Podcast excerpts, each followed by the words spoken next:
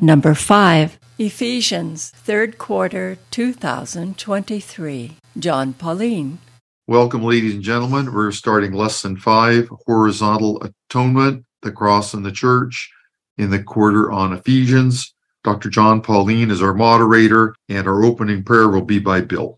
Beloved Father, we thank you so much for this Sabbath day, for the opportunity to come together from various parts around the world. It is such a, a, joy, a great blessing that we can all come together like this. Father, please be with Jon Paulien as he leads out in the discussion of our lesson today. Father, we thank you for your guidance, your help, your love and care as we study your holy word. In Jesus' wonderful name, amen. Amen.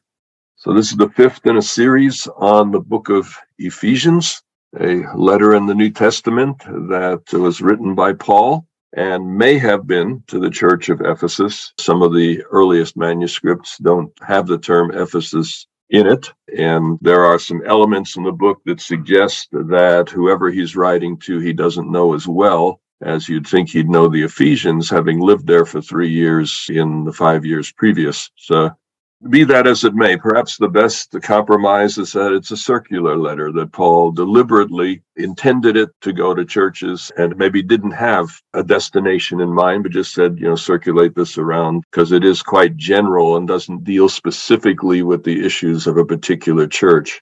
And of course, then over time, churches who received copies of this letter would see it as their own, and those would be associated with them. And perhaps that's how Ephesians became Ephesians. But in chapter two, we're moving through chapter two here. If you go to number one in your outline, in Ephesians 2 1 to 10, Paul taught that we live in solidarity with Jesus. He died, we died in him. He rose, we rose in him. He ascended to heaven. We ascended with him. He's seated at the right hand of God. We're seated there with him. In this lesson, we will look at Ephesians 2 11 to 22. There, Paul teaches that the implication of our solidarity with Jesus is that we can now live in solidarity with each other, even when the other has been a foreigner, a stranger, or an enemy in the past. And the last time we did get into that just a little bit, how this idea of solidarity with Jesus is sitting on the right hand of God, how that impacts the way that we relate to others. We'll dig a little deeper into that this week. So Jesus' death has vertical benefits in relation to God and horizontal benefits in relationship with others. All right, moving to number two in your outline, Ephesians 2 and verses 13 and 14. But now in Christ Jesus, you who once were far off have been brought near by the blood of Christ. For he is our peace. In his flesh, he has made both groups into one and has broken down the dividing wall, that is, the hostility between us. Many years, people read that passage and wondered what this wall was. I mean, it was clearly a metaphor of some sort, but it seems more specific than just walls in general.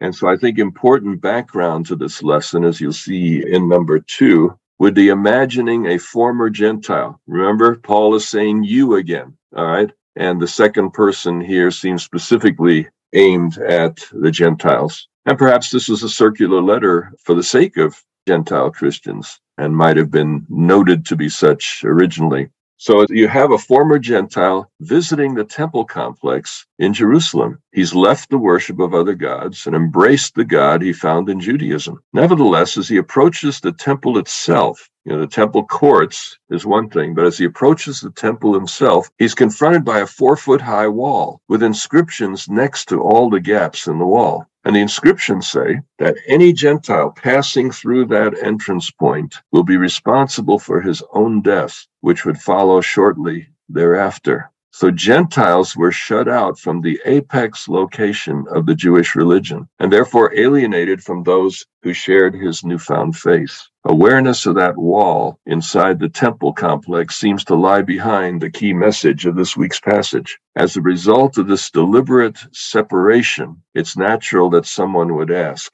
does a Gentile need to become a Jew in order to follow Jesus. Now, Livius, you will remember that when we were granted uh, special access into the top floor of the Archaeology Museum in Istanbul that one of the things we saw there was one of these flagstones from the temple in Jerusalem. As the rest of you may remember, it was the Ottomans who ruled Jerusalem for some 500 years until into the 20th century itself. And so many of the archaeological finds in Jerusalem ended up in Istanbul in the archaeology museum there. Now, the Turks complain that the most magnificent structure from Pergamum is in Berlin, but they themselves have some of the best stuff from the temple in Jerusalem, which probably isn't heading back anytime soon. In the temple, you had this flagstone that basically said Gentiles don't pass this point. There were several of them, but one of them is found in the Archaeology Museum in Istanbul. Also, there is a stone that was in one of the corners of the temple complex, the outer complex,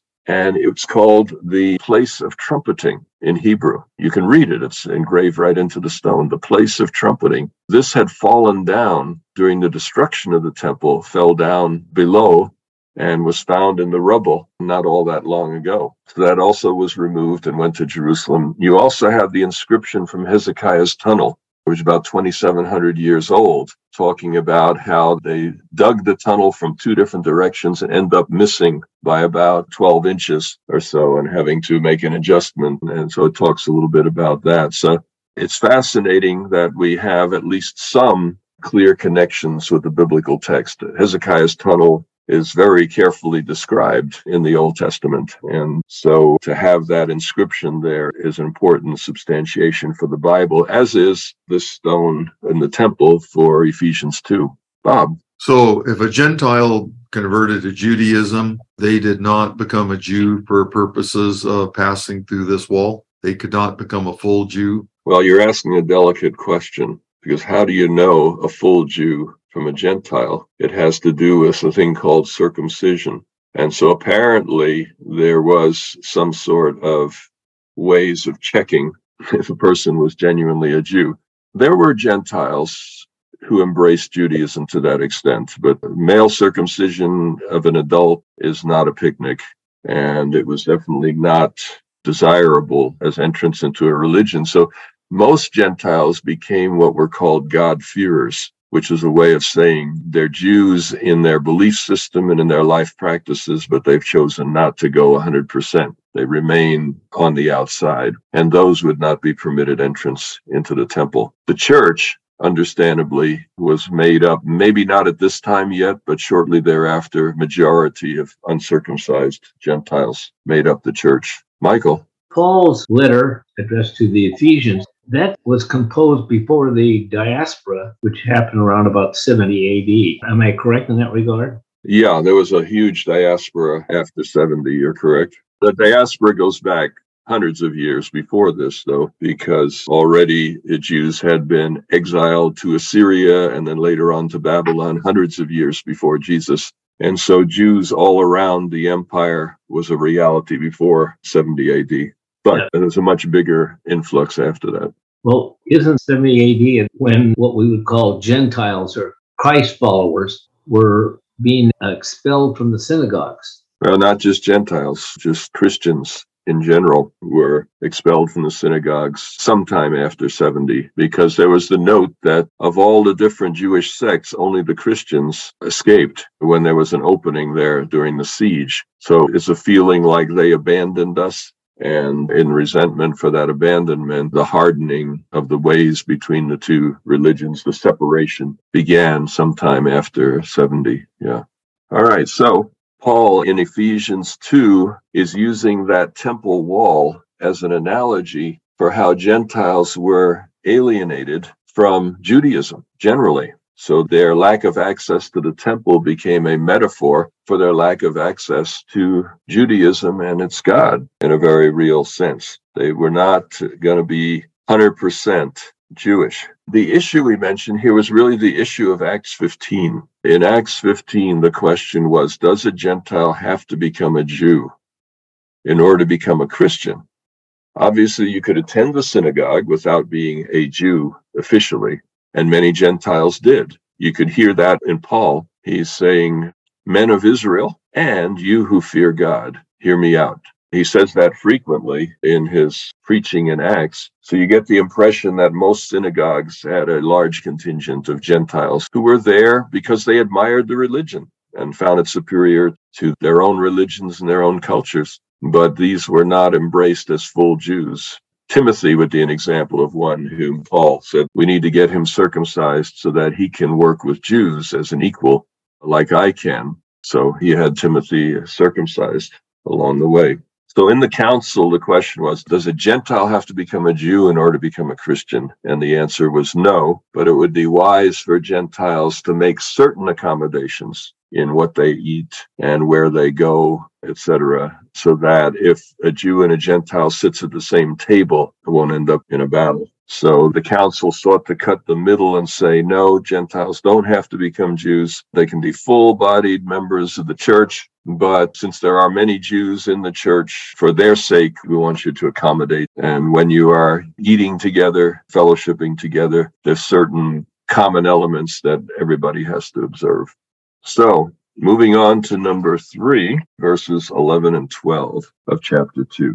So then, Remember that at one time you Gentiles by birth, called the uncircumcision by those who are called the circumcision, a physical circumcision made in the flesh by human hands. Remember that you were at that time without Christ, being aliens from the commonwealth of Israel and strangers to the covenants of promise, having no hope and without God in the world.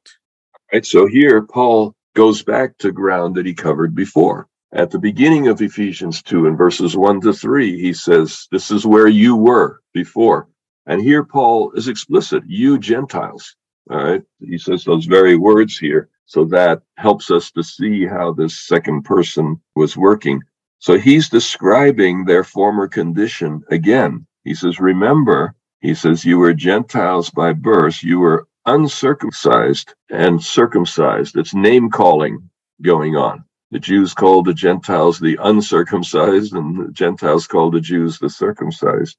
And then it says, Remember that at that time you were separated from Christ, excluded from citizenship in Israel, and foreigners to the covenants of the promise, without hope and without God in this world. That's different language than he used at the beginning of the chapter. So Paul is coming back to this and elaborating on it.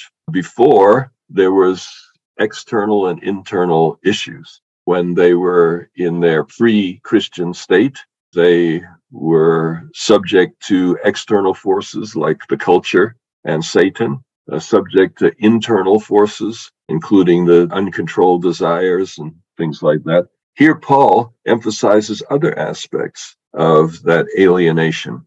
They were uncircumcised. They were separate from Christ. They were alienated from Israel. You know, the wall was just a symbol of that alienation. They were strangers to the covenants. You can attend the synagogue, but you're really not part of us. You're really not part of this covenant with God, without hope, without God in the world.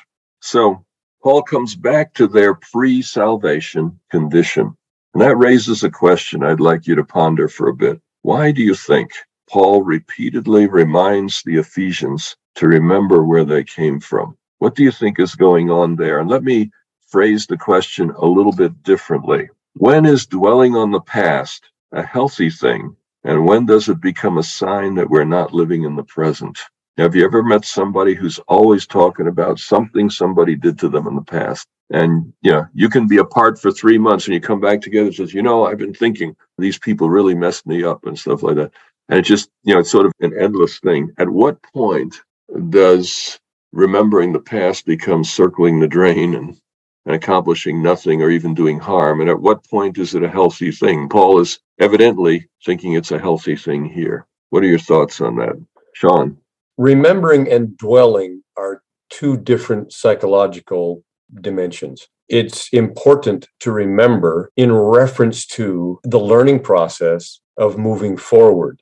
Dwelling is a difficult environment in our mental health. So I think that Paul uses this contrast very keenly here. It is an important teaching tool to remember so that we have a reference point to know where we're going. And Paul has this down pat, and he has because of his own experience and the context with which he is ministering and observing, he has a very keen eye as to the individuals, the different classes and cultures. And he's able to compel these various classes and cultures with the language required for them to be stimulated to move forward. Remembering and dwelling are two different dimensions here. And Paul is not insisting that we dwell in the past but we use the past as a reference point. I like that concept of reference point. That if you lose track of that, you may get lost in the present. All right, Lou like Sean was saying, I think people who get stuck there and never move forward and learn from the mistakes, but move forward. And I think getting stuck is a very dangerous position because you just go round and round, like you were saying. You can meet somebody 10 years later and they're still stuck with the same story of how they've been a victim and been abused. And that just keeps us earthbound and doesn't lift us up above into where God wants us to be in his relationship. Okay. Yes. Thank you. Terry, well, I think dwelling can be pretty detrimental to not only the person who is doing the dwelling, but those who they come in contact with. All of us, I think, have probably run into those people who dwell. I think part of it might be a bid for validation. This really was bad. This really did happen to me. It not only keeps them down, but it pulls the people that they come in contact with down. However, remembering could be used as a great encouragement to others. This is where I came from. This is what happened to me. But I have been able to move on. I've been able to heal. I've been able to grow. And you too can get to this point. So I think it can be a great encouragement. The impact on other people is one way to detect when the past is constructive and when it is not. Iris? I'd like to respond to this the following way. It is amazing when we allow God to work in our lives. He takes us places we never thought are possible. He does do a transformative work in us. But there is a temptation, and that's the temptation that we forget that it is really the work of the Lord in us. And when He uses us, there is a temptation for us to draw a faulty conclusion as if there were anything special about us in and of ourselves. And Satan likes to use that and to give us then the sense of superiority over others, especially if on, on moral grounds it seems like we are better than. We're at risk to pass judgment. And I think that's where Paul reminds us where would we be without the grace of the Lord in our lives. Mm-hmm. We would be just as crippled. And it is only through His grace and through His transformative work in our lives that anything useful happens in our lives. So I think this is a strong reminder.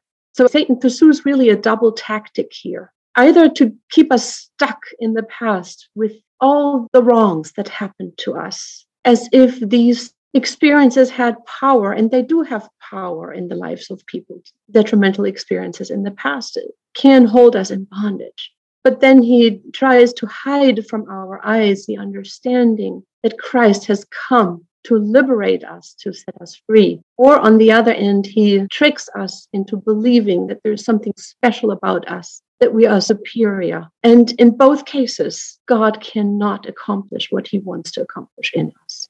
Thank you. Thank you, Iris. You're building on the previous passage and the previous week's study, I think, very helpfully there, that Paul is reminding them of what went before, because he also wants to remind them of the remedy and remind them of the importance of the moves that they have made. Henry. I kind of trying to look this into a different perspective. I feel that since the topic of this lesson is the horizontal atonement, this reconciliation between these two peoples, Gentiles and the Jews. And verse 11 says that, remember that you were the uncircumcised, but you were called like that, not by God, but you were called the uneligible. You were called like the outcast, not by God, but by the ones that thought were the circumcised. And I think that this is the topic that he is addressing here. He's addressing this wall of division that was not built by God, but, but these people, as Iris was mentioning, was feeling superior to them. And that now God is coming, Jesus, and he's saying, no, you are not different. I am eliminating that barrier that my people erroneously believe I had. So remember that I was not the one that expelled you. We read throughout the whole history of scripture, and Daniel Duda insists on that passage that is very vital on Genesis 22. You will be a blessing for all nations. But these people that was supposed to be the blessing for all nations were the one making the division in between them. And now Jesus comes and says, there is no division. It has never been. I am calling you in because you have always belonged. This is what I think is the topic of this section. Mm, okay. Thank you. Larry. The idea is to remember Seventh day Adventists start out with a verse in the Bible that says, remember. That's the key phrase for what we stand for is to remember. And Moses or God's telling the Israelites, remember you were a slave, so you understand how to treat people. In the last week's lesson, a key point that Paul brought out is the idea that you are continually in the presence of heaven, that being with Christ at the right hand of God. And so there's these ideas if we don't remember who we are, we wake up each morning. If you don't know who you were from yesterday, when you wake up today, today can be extremely difficult. So, having a clear understanding of all of this, I think, is very important to maintaining the balance that Paul keeps trying in dealing with the struggle or battle or running the race that he talks about in his other books, other letters. He's not using the word remember in any level of a derogatory uh, sense, but I think it's a very positive thing. Mm-hmm. Yes, very much so. Thank you. Alan. It was a lot shorter this time, but often it seems that God gives a history through the writers of Scripture when he wants to remind those who are listening of what he has done for them and what he expects out of them versus just saying it. And it seems to me that Paul is doing that here. He's reminding them of what has happened and thus pushing them along to what the future holds. Now, counselors will often tell you that one of the clearest symptoms of being governed by the past is behavior that's out of proportion. For example, you're just walking down the street and you inadvertently bump into somebody along the way and they turn around and yell at you for two and a half minutes. Okay. That is out of proportion. You are not the problem. The bump was not the problem. It's somehow that brief incident called up all kinds of memory and pain and and the person themselves may not know what it is that's troubling them deep down inside but when actions are completely out of proportion, that would be an indication that the past has not been confronted. And you can't deal with issues if they're repressed. So, at the roots of healing, and remember, Paul is talking about healing here. Remember where you were, because if you don't remember, you may find yourself behaving in some strange ways in the future. So, Paul is encouraging them to deal with that. Once you've dealt with it, you don't want to dwell there forever and ever but it's important to deal with things because they do affect who, you know, when you stuff your emotions deep down where you can't even feel them, they act like wildcats. They start scratching on the walls and creating a ruckus down there, and it manifests itself in conscious behaviors that are out of proportion. In the end, the best way to deal with the past, and this is the goal, it's not always immediately possible, but the best way to deal with the past is forgiveness when you do confront the realities of the past, they hold you with chains, but you can break the chains through forgiveness. Forgiveness, as difficult as that can be in some circumstances, done from the heart, breaks the chains of the past, frees you, even though the other person may not be free, but it frees you, even the victim, from carrying this and resenting it the rest of your life. Someone once said, uh, unforgiveness is like drinking poison and hoping that someone else dies because you may not even be affecting the person that abused you. But in constantly running it through your mind and running it through your mind, you're poisoning yourself.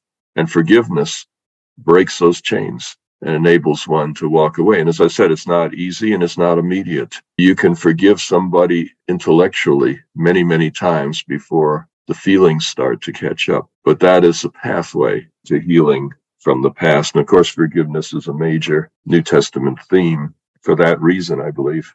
In verse 13, Paul describes the conversion experience in a fresh way, different than what he did earlier in the chapter. He says, Now in Christ Jesus, you who were far away have been brought near. So that's a different analogy. We had the analogy of dead and made alive. We had the analogy of sick and made well. Now there's the analogy of being far away and brought near.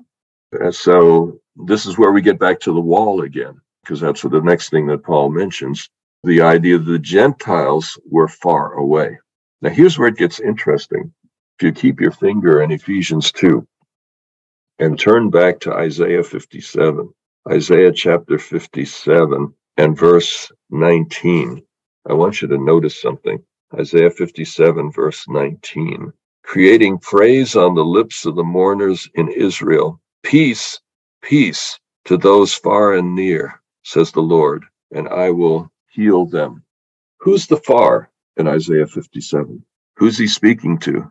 The mourners in Israel. They are in the country. They are Israelites. Others have been taken to Babylon or Assyria and taken far away. So in this particular text, the far away are actually Israelites.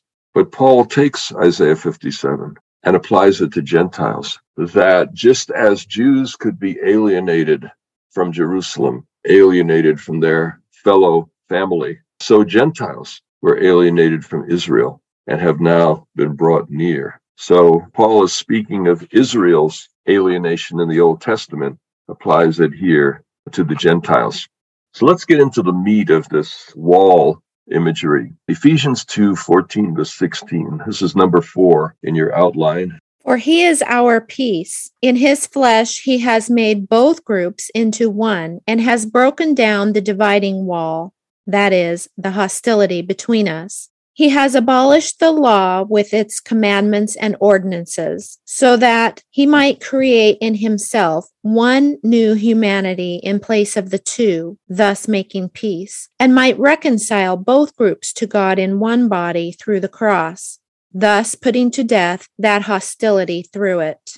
All right, so Paul here says Jesus Christ is our peace. He broke down the wall he abolished the rules that separate us. And we'll get into that a little bit later. What could that be? That's been a challenging text for many. One man in place of two, reconciled in one body to God at the cross.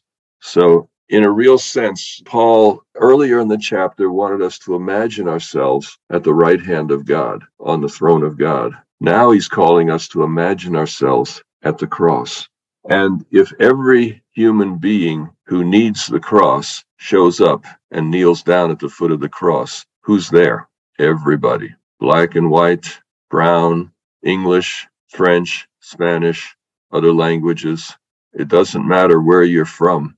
At the cross, our need is all the same. And Paul asks us to imagine ourselves at the foot of the cross in principle and how deeply each one of us needs it pastor and people, conference president and outside visitor. We're all equal at the foot of the cross. There are no religious superiors. And the cross itself makes that clear. No religious superiors. We're all equal in our need for the cross.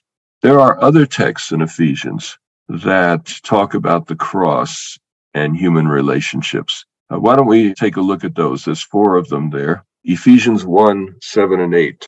In him we have redemption through his blood, the forgiveness of our trespasses, according to the riches of his grace that he lavished on us. All right, so in this text, the cross is the place where forgiveness happens. Father, forgive, for they know not what they do. So the cross provides the foundation of forgiveness, which is necessary whenever you have two groups of people who have been hostile to each other. And this is the thing if victimhood is the lens through which we look at ourselves, then there'll be no end of atrocities.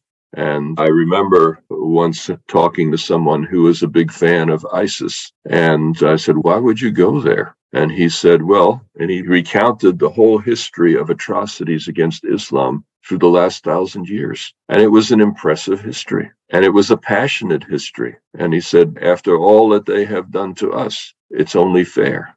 And I came to realize, wow, you know, if you ask a Ukrainian, what are they fighting for? If you ask a Russian, what they are fighting, they'll have their list of grievances toward the other. Groups in humanity are full of grievances toward others, and we can all make those lists, keeping score of wrongs, Paul says in another place. But then I mentioned on that occasion, but how ISIS is responding to those grievances is creating a whole new generation of grievances. And to his credit, he stopped for a moment. He says, I never really looked at it that way. He says, it kind of looks different when you look at it that way. That if we respond to grievances with more atrocities, then the next generation will have even more grievances to fuel hatred, violence, and everything else that's happening in this world. The only answer I'm aware of, and you can name it with different words, but ultimately, unless we forgive and break the chains of the past, we will end up creating atrocities of our own. They may be verbal,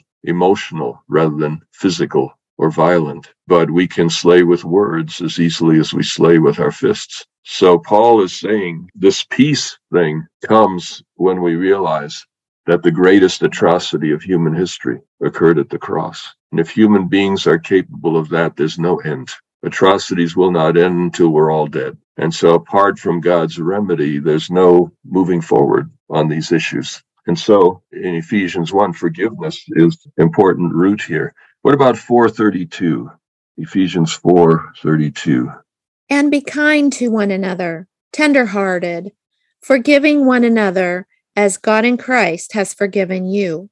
All right, so there you see the forgiveness of Christ at the cross. That's the expression of God's forgiveness of us as the foundation for forgiving others.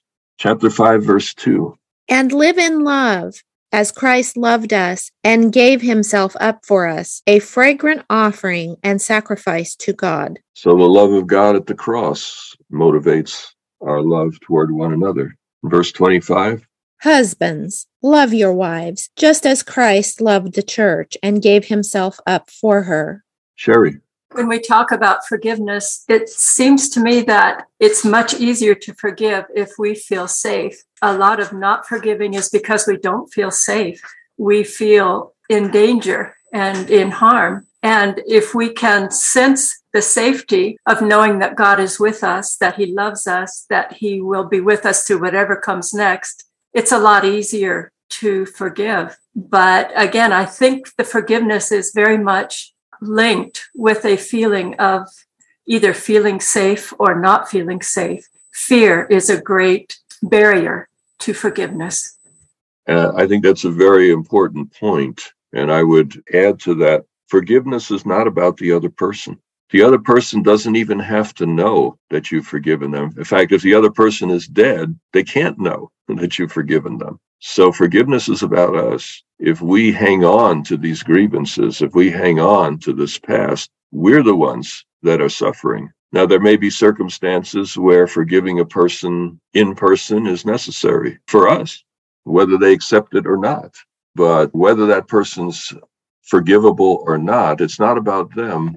Forgiveness is about us. And it's healing the way forward between us and God and then between us and others, I think. Larry.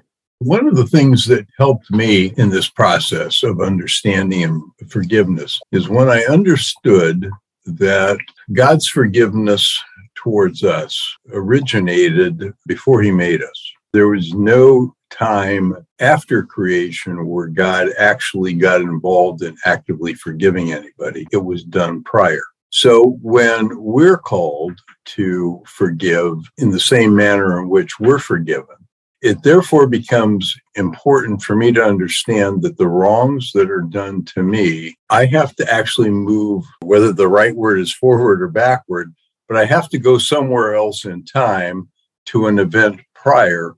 I cannot forgive you for what you did today. I actually have to be able to forgive you before I knew you, if that makes any sense at all so that when it occurs, when the slight occurs to me or the injury or whatever it is, I have to be of a mindset that I am not currently injured. I need to see it for the fact that it was something that began a long time ago. And once I started looking at it that way, I was able to then understand and accept the forgiveness for myself and be able to forgive other people to the point that when the occurrences happen, it is much quicker for me to recover than what it ever used to be. Yeah, that was a Paul like statement in which you went all the way back to the beginning. And doesn't that underline the very point that forgiveness is not about the other person? It's something that happens to us. And Terry made the comment in the chat that forgiving someone else doesn't make them safe. And that's an important counterbalance to all this. Forgiving someone else doesn't make them safe, but ultimately it's not about them. We may forgive someone and still keep a distance. We forgive them because it's healthy for us to do so. But being near them is not safe. being near them is not healthy. And so it doesn't change necessarily the other person. But if God could forgive us before we existed, then forgiveness is prior to and outside of any change that may happen to the other person involved. Let me just say, and we'll get into this more when we get to Ephesians 5, where marriage is one of the implications of this whole concept of reconciliation and peace. My wife and I have have essentially come to realize that a healthy marriage requires daily forgiveness that you know don't let the sun go down on your anger is a biblical statement but that there's little things that happen in any relationship that if allowed to accumulate can create behavior out of proportion right and when you forgive in fact, I'm thinking it's hourly forgiveness. It's just simply, as Larry was saying, you go into the day with a plan to forgive as needed, you see, and it keeps the relationship clean and whole. And uh, perhaps we'll get into that more when we get into the marriage chapter in chapter five. Livius.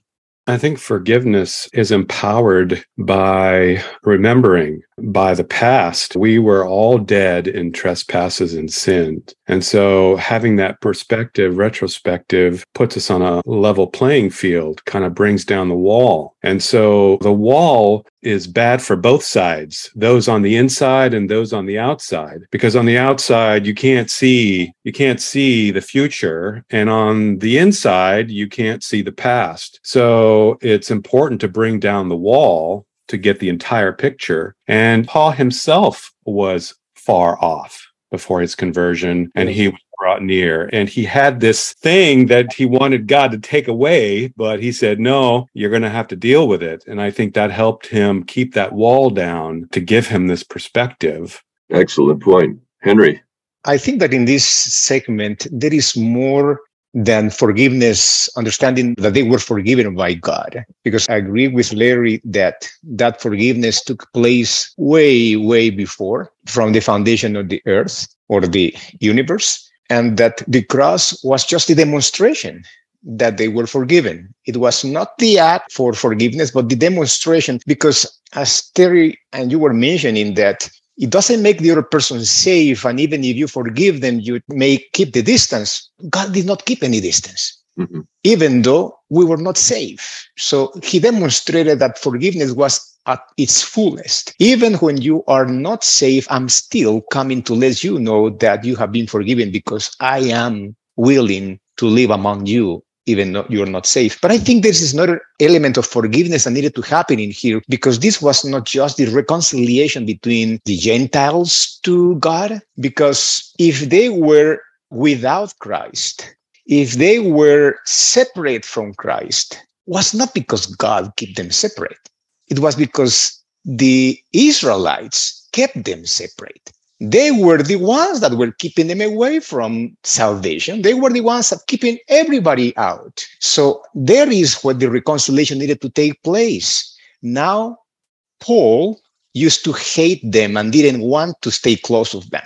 But now he's loving them and sharing with them what he used to keep them away from. And that's where this Jesus and his life and his death on the cross represents now you both can be reconciled because the one that was blocking the way for you to get access to salvation, now they are open through the communion of the demonstration that God has done that you both were actually outside. You both, as we just described in the first verses of chapter one, it's not just you were dead, we were there as well. And it seems to me this is the reconciliation, the horizontal part that God is representing in here. Thank you. Really appreciate those thoughts. Michael, and then I want to tell you a little story. One of the problems that I've faced this in the past is proportion. You know, the idea that you not only forgive, but depends on the circumstances. The teenage son that takes the family car on a Saturday night and brings it back wrecked. You don't say, well, that's all right. I forgive you. That doesn't get the car fixed. So I see that. And the other thing, a lot of this turmoil in the world that, that has been going on, and I remember in the Balkans in the 1990s, and it was just atrocious what was going on. And one of the things I heard from those people, and I can understand why they would say it with, yes, we'll make peace, but first we got to get even. Mm-hmm. And in Ireland, they finally got a resolution between Northern Ireland and Southern Ireland by simply saying, we're going to do this. No more of this tit for tat, getting even. We just call it over with because we're killing one another and creating havoc in lives. But it's easy to point to that kind of an example. It's very difficult on a massive scale to put it in proportion, to put it into practice. And for my part, I have to recognize that in any circumstances, what was my part? What did I do? Maybe I need more than just say I'm sorry. I need to do something. Go beyond that to demonstrate the fact that I am contrite. And in practice, I can simply say it's a difficult process.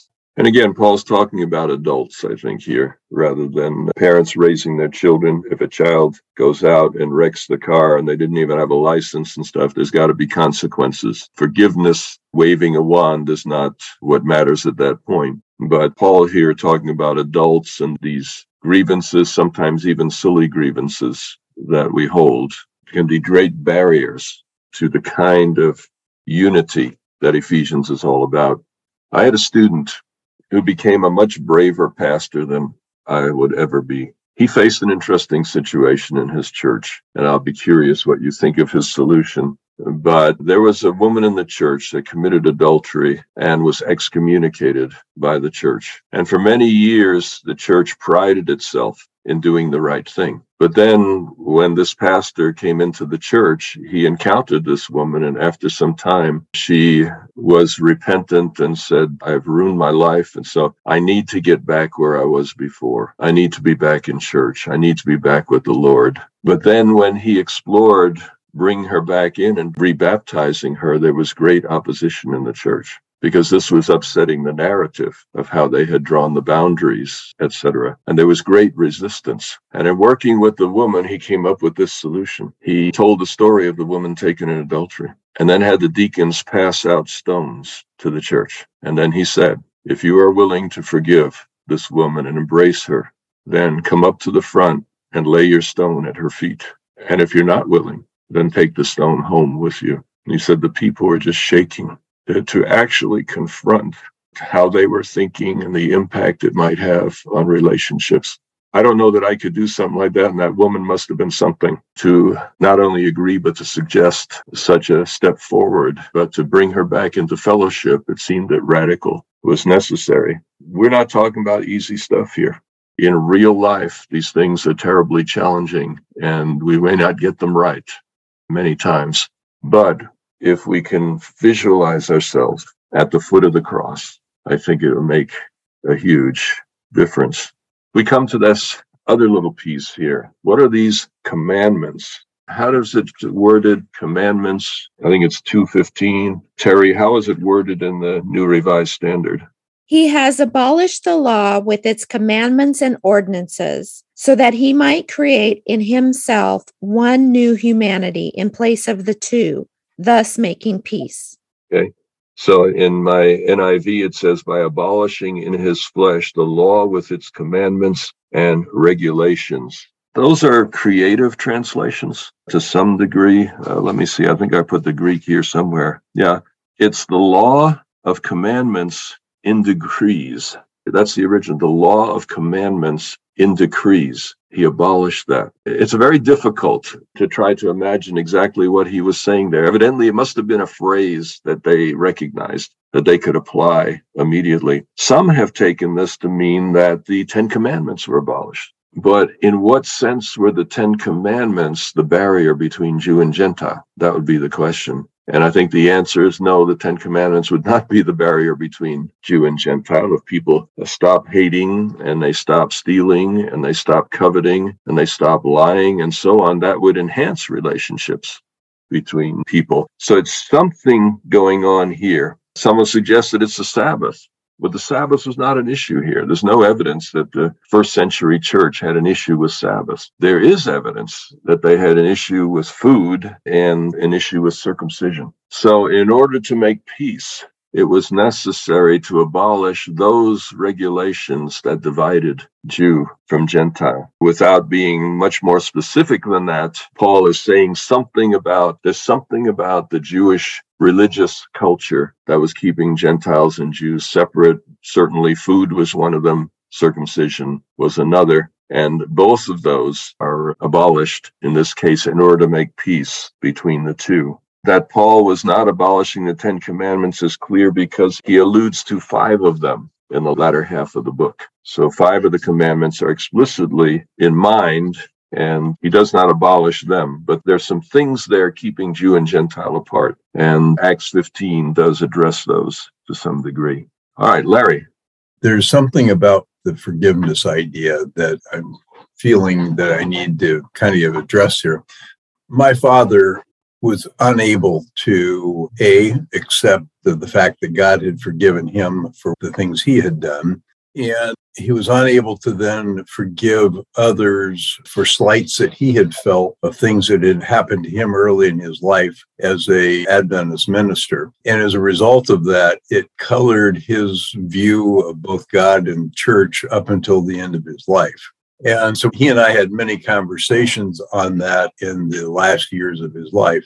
And as I've wrestled with this myself and the fact we discussed fear a bit earlier, and the fear has to do with punishment and the fact that how do you avoid punishment? I've done something wrong. How do I avoid this?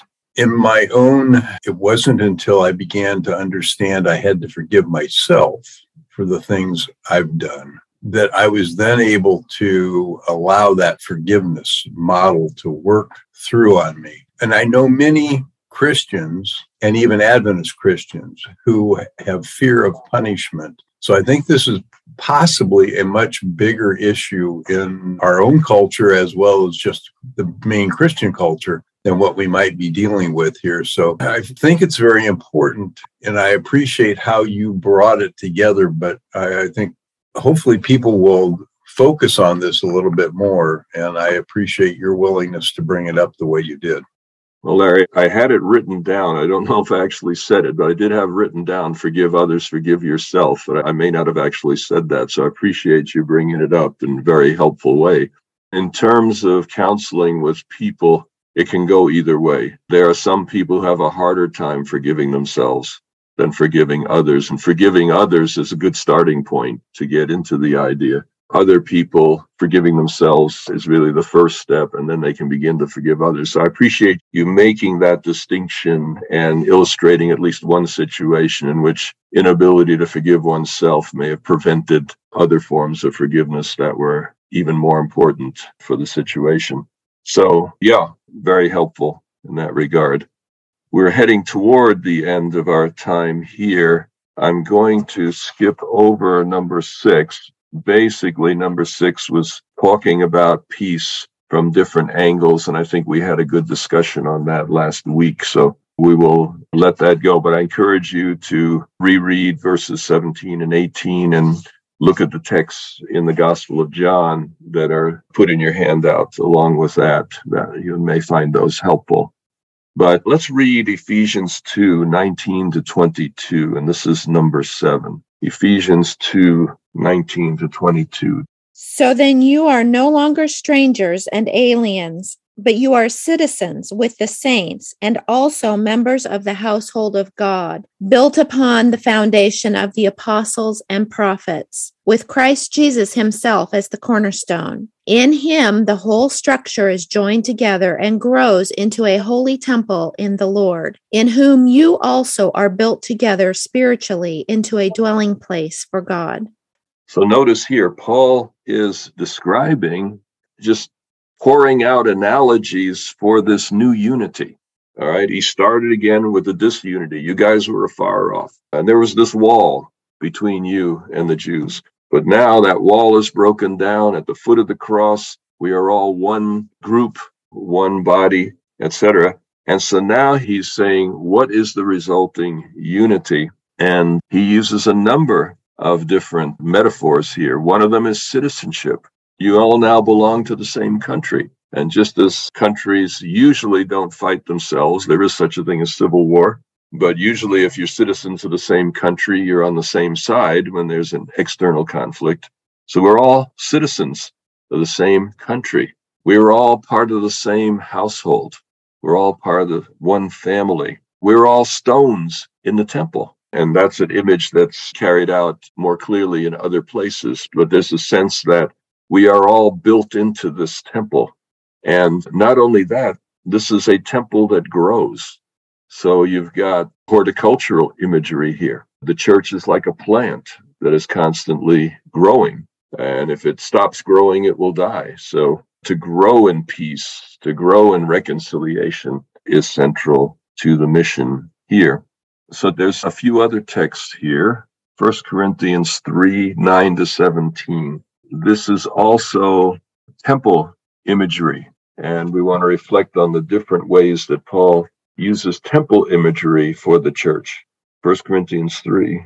For we are God's servants, working together. You are God's field, God's building. According to the grace of God given to me, like a skilled master builder, I laid a foundation, and someone else is building on it. Each builder must choose with care how to build on it, for no one can lay any foundation other than the one that has been laid. That foundation is Jesus Christ. Now, if anyone builds on the foundation with gold, silver, precious stones, wood, hay, straw, the work of each builder will become visible, for the day will disclose it, because it will be revealed with fire, and the fire will test what sort of work each has done. If what has been built on the foundation survives, the builder will receive a reward. If the work is burned, the builder will suffer loss. The builder will be saved, but only as through fire. Do you not know that you are God's temple and that God's Spirit dwells in you? If anyone destroys God's temple, God will destroy that person. For God's temple is holy, and you are that temple. So here again, the church is modeled as a temple.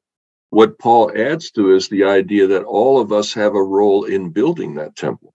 We can help to build the church, and some will build better than others, you know. But he makes the interesting comment even if your work is burned up, you'll still be saved. So he's talking about saved Christians. Some respond more effectively than others in accomplishing the work of the church. So that's the image that's going on here. When he says you are the temple, that you is a plural in the Greek. You can't tell the difference in English between singular and plural. In Greek, you can. So Paul here is saying the temple is an analogy for the church. And we're all part of that temple and we're all involved in constructing it together. Second Corinthians 6 14 through 7 1. Do not be mismatched with unbelievers. For what partnership is there between righteousness and lawlessness? Or what fellowship is there between light and darkness? What agreement does Christ have with Beliar? Or what does a believer share with an unbeliever? What agreement has the temple of God with idols? For we are the temple of the living God. As God said, I will live in them and walk among them, and I will be their God, and they shall be my people. Therefore, come out from them and be separate from them, says the Lord, and touch nothing unclean. Then I will welcome you, and I will be your father, and you shall be my sons and daughters, says the Lord Almighty. Since we have these promises, beloved, let us cleanse ourselves from every defilement of body and of spirit, making holiness perfect in the fear of God. So you'll notice here is temple imagery for the church again. So repeatedly in the New Testament, the temple is a metaphor for the church. But in this particular place, it's a different theme. Here it's the purity. The temple separates from what is outside. The temple is a holy place. Outside is an unholy place. So here Paul is emphasizing the purity of the church, that the church as a temple may need to shut out outside influences or even sometimes outside people. So Paul there is using it very differently than he's using it in Corinthians or in Ephesians. One more, and that's First Peter 2, verses 4 and 5. And this comes back more to the Ephesians theme. Come to him, a living stone, though rejected by mortals, yet chosen and precious in God's sight. And like living stones, let yourselves be built into a spiritual house, to be a holy priesthood, to offer spiritual sacrifices acceptable to God through Jesus Christ. All right, so in Peter, the focus is on the individuals who make up the church. The larger focus is reconciliation in Ephesians but the idea that we're all individuals built up into a temple, I think, is a strong use of that metaphor. Our time is almost up. I want to go to number nine. And if you would like to respond to this, we do have time for that. According to the evidence of Scripture, how does God treat those who are different? According to the evidence of Scripture, how does God treat those who are different? And I guess one thing you could say is we're all different from God. The difference between us and God is greater than the differences among ourselves. How does God treat the different? Sean? My first reaction is not scriptural as much as it's just my own emotional thought about it. God sees no difference in any of us. I don't really know how to gauge quote unquote different from God's perspective. I do know how to gauge different from my own perspective, which is something I am praying to God He will exhume from me sometime soon. I don't think God sees differences. One of my favorite preachers once said, God is a variety junkie. He says, just look at all the different species of animals. Look at all the different species of flower. Uh, look at all the different species of insects. Look at all the different varieties within the human race. Look at all the different shapes of snowflake. No two have ever been found to be identical. God loves variety, and yet he does not discriminate. He draws no difference in terms of value and how he treats. Yeah. I think there's a verse that says, The Lord loveth the stranger. That'd be the old King James. And then thinking of when Jesus was here in person, one of the accusations against him was he receives sinners and eats with them. So whether it's people who are just a foreigner or someone who is socially unacceptable in other ways, God loves everyone. Mm-hmm. Thank you. Yes. Larry. There is only one way in which God sees the difference between us. There's those of us who trust Him and those of us who don't. And ironically, it doesn't treat any of them any differently. So, in the context of the lesson, God is the same towards everybody, even those who he knows or observes as not trusting him. Thank you. Alan. As Henry already pointed out in the chat, about Galatians, where there is no Jew nor Gentile. But one time I did a talk talking about the hand of God. We think of this really horrible, right? The hand of God getting it. But we know that if you've seen Jesus, you've seen the Father. And I would suggest, based on how Jesus acted, he embraced the difference. And I won't go through the whole list, but he touched a leper. He touched the sick who were brought to him, touched Peter's mom's hand. He touched the terminally ill daughter's hand. He grabbed Peter was wavering and stuff like that. And you could keep going down and he touched everybody. Even though we all know from say the story of the centurion, did he need to touch people to heal them? He didn't. So I would suggest the way that Jesus treats the different is to embrace them. And he did it at his own risk. For instance, you touch a leper, you're unclean, right? He helped people when he knew he was going to be damned for it by the religious leaders. So I would just say that he embraces the different on purpose, visibly. Mm, mm, like that very much. Henry. I was originally thinking that he treat us all the same, but I don't think he does. He gives the specific prescription for everyone's condition. He loves us the same, but he gives us exactly what we need. I, he will never give me what you need, Jon. He mm. will give me what Henry needs. So he will treat me in a specific way. Mm. Yes, very, very good. We are all unique. If there's no two snowflakes alike, then there's definitely no two human beings alike. We are all unique and you notice in the seven churches of Revelation, Jesus approaches each church differently. He uses different of his own characteristics in the way he approaches that church. So Jesus respects the uniqueness of each of the churches and provides a unique diagnosis and a unique remedy to each one. I think a model for how he treats individuals as well. Michael. We humans are social beings. And touching is an important part of that component that we need to, whether it's a shake of the hand or just a touch to a cheek, a kiss, all those things are important. And with the COVID 19 pandemic, that got interrupted. The idea you, you don't touch anymore, wear a mask, you don't want to reveal who you are. It isn't pointed that way, but that's really what it was. And I think we were all impacted by those kind of rules. And I remember my wife and I, we were told we couldn't attend church because we weren't vaccinated, which was a hardship for both of us. So the idea of touching, and Jesus made that abundantly clear. He liked to touch people. And the woman who had been hemorrhaging for many years merely touched his garment. And he knew, Who touched me? He said it's an important component of who we are as human beings. Mm. Yes. You know, I was predicted, I think, that when COVID's over, the shaking of hands will go the way of the dodo bird. And that's not been my experience the last couple months. It seems like everybody's just wanting desperately to reach out a hand and connect again. That, that illustrates how important that is from the human perspective.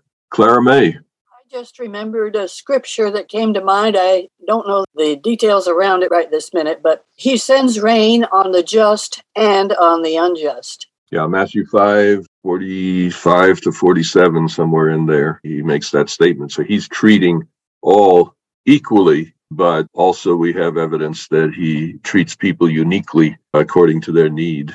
Robert? We're all Gentiles here. Yeah, thank God for his openness to take us all in. That's right. We're all Gentiles, at least most of us uh, in this room and in most rooms. And there would be no hope if it wasn't for what Christ did and what Paul outlined, you know, very much.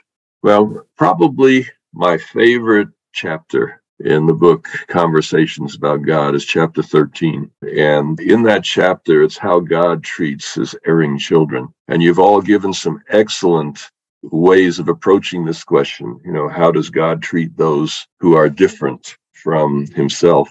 But there were a couple of turns in that chapter that were just so fresh that they brought the whole thing to even a clearer perspective. And I just wanted to just share briefly before we close.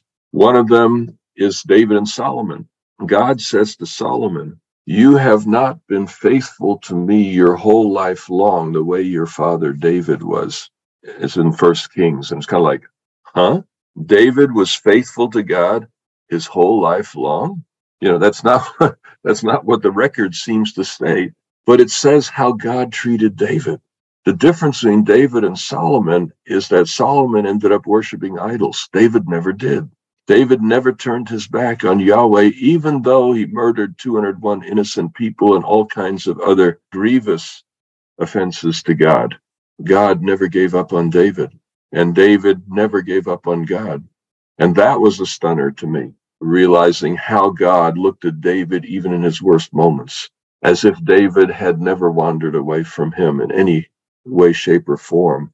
That's one piece that really impressed me. And then the woman taken in adultery. We all know that story, and we've already mentioned it in this session. But an overlooked piece is how he treated her accusers, that he knelt down on the temple floor and wrote their sins in the dust of the ground, giving enough information that they could recognize themselves and be ashamed and walk away from the situation, leave the woman alone. And after they walked away, Jesus shuffled his feet and the record was gone. How he let them keep their dignity, even though they'd behaved shamefully in that situation. Something similar happened with the woman who anointed his feet. And the Pharisee who questioned that was a far greater sinner than she was. But Jesus left him with his dignity. He just told a parable that only he and the Pharisee really understood. And Jesus left him with his dignity. Same with Judas. Judas, when he went out to betray Jesus, Jesus doesn't say, Hey, guys, you know where this guy's going? You know what he's about to do? Why don't you give him the raspberry, you know, on the way out the door? No, Jesus says, Oh, Judas, yeah, go ahead, do what you're doing, you know, and hurry up about it. And the disciples are wondering, was he sending him out for shopping this late hour? Or, uh, what's going on here? They had no idea. And we see in how Jesus treated Judas on that occasion how he treats his erring children. And ultimately, of course, in that very same incident, Jesus, knowing who he was, washed his disciples' feet. And that is a metaphor, I think, of how God treats those who are different. And as we learn our way into that character, that picture of God, the walls can be broken down between us as well. Let's pray as we close. We thank you, Lord, for your incredible grace, your kindness, your love. We thank you for that. We don't thank you enough. We're grateful again that you are with us today and pray that you'll be with us in the week to come. For we ask it in Jesus' name. Amen.